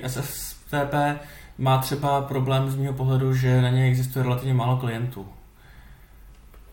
Já používám, já používám GoodSync, uh, což je jako, mm-hmm. jako nástroj pro aktualizaci webu právě těch, těch souborů na, na serveru a ten, ten teda tu podporu má, ale jako zase, jo, je to placený nástroj, ne, jakoby jedno, za jednorázový poplatek, ale máš pravdu, že ne všude ta podpora je a je dobrá, no. Já používám zabudovaný nástroj v tom frontpage, respektive web expressionu, kde rovnou po té, co uložím článek, tak okamžitě jedním tlačítkem můžu eh, kliknout a posílá se mi to na server přes FTP a náhodou nešťastnou to SFTP neumí, takže vybírám spíš servery, který mě umožní to tam dávat bez SFTP. Mm-hmm. A ještě prosím tě k tomu monitoringu, jmenuje se to Uptime Robot, jo. ta bezplatná služba. Děkuji za doplnění. Uh, výborně, prošli jsme i poslední technické typy na závěr. Dušane, tvůj prostor pro poslední závěrečnou myšlenku na rozloučenou s našimi posluchači a diváky. Ale já si myslím, že psaní webu je nesmírná zábava a že důležitý je, aby ten, kdo ten web píše nebo jakkoliv vytváří, byl pořád motivovaný ho psát, aby si odstranil z cesty překážky, které mu v tom brání.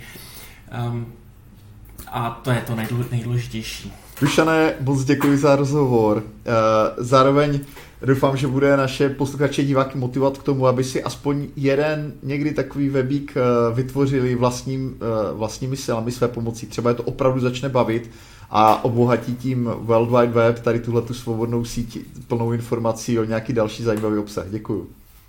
Bylo mi velkým potěšením si s tebou o tom povídat.